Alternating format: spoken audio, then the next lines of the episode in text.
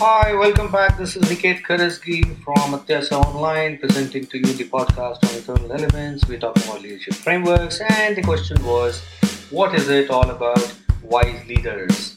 What is it all about wisdom-based leadership? And then I said, wow, that's nice. So let's look at the answers for this. Who is a wise leader? So I took him back in time and I said, look, there used to be these tribes, and every tribe had a wise old man or wise old woman, and what would they do? They would help the tribes do well by giving them mentoring inputs. Well, how do these wise leaders actually give a mentoring input? And what came out in the conversation was that the primary instance of wisdom-based leadership is that leaders tend to consist- consistently modify their behaviors. So wise leaders are the ones who consistently modify their behaviors based on the situation. We live in the twenty-first century, which is a VUCA world, which requires constant modifications of behaviors. And if the behaviors are not modified, then obviously things can go horribly wrong. So what do wise leaders do? They sit down with their teams, they sit down with their own self too. And what do they do? They determine the critical success behaviors, and then they put up the measurement criteria for these critical success behaviors, and then they deploy these behaviors and consistently monitor whether these behaviors are creating the desired output.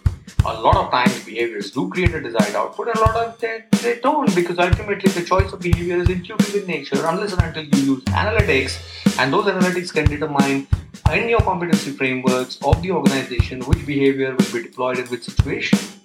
So wisdom-based leadership is all about understanding that past behaviors and the present behaviors are totally different, because past behaviors may not necessarily create the outcomes for the current situations. Leaders are superstitious. They believe the past behaviors will give them uh, the outcomes that they desire in the current situation, but that's not what happens. So what is wisdom-based leadership all about? Wisdom-based leadership is all about consistent modifications of behaviors of themselves and their teams, and consistently measuring whether those behaviors are creating the desired outcome. That's it.